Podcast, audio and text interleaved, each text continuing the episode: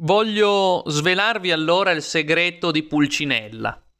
La lotta non è quella che viene raffigurata in maniera caricaturale e fumettistica dal potere e dai suoi alfieri eh, dell'informazione, dagli autoproclamati pomposamente e anche ridicolmente professionisti dell'informazione.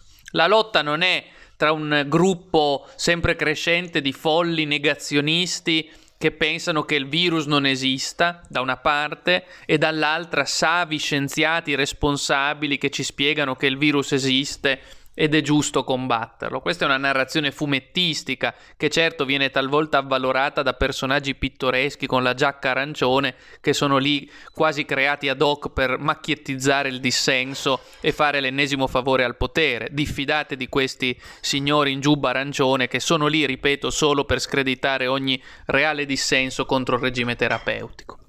Ebbene, contro la narrazione fumettistica e caricaturale gestita dagli amministratori del consenso e dagli aedi del pensiero unico terapeuticamente corretto, vi svelo il segreto di Pulcinella. La vera lotta, l'unica realmente esistente oggi, 2020, ottobre 2020, è da una parte tra chi ritiene che un virus non possa giustificare la distruzione delle libertà, dei diritti e della Costituzione e dall'altra chi invece crede che ciò sia possibile e magari anche desiderabile. Ebbene, da un lato abbiamo chi dice no, non è possibile uccidere il paese, distruggere la Costituzione perché c'è il virus, che pure va combattuto certamente, potenziando la sanità pubblica, eh, assegnando nuovi posti di, di, di, primo piano a medici, infermieri e personale, certo, e dall'altra invece abbiamo quelli che dicono c'è il virus e quindi se c'è il virus bisogna distruggere la libertà, abbattere la democrazia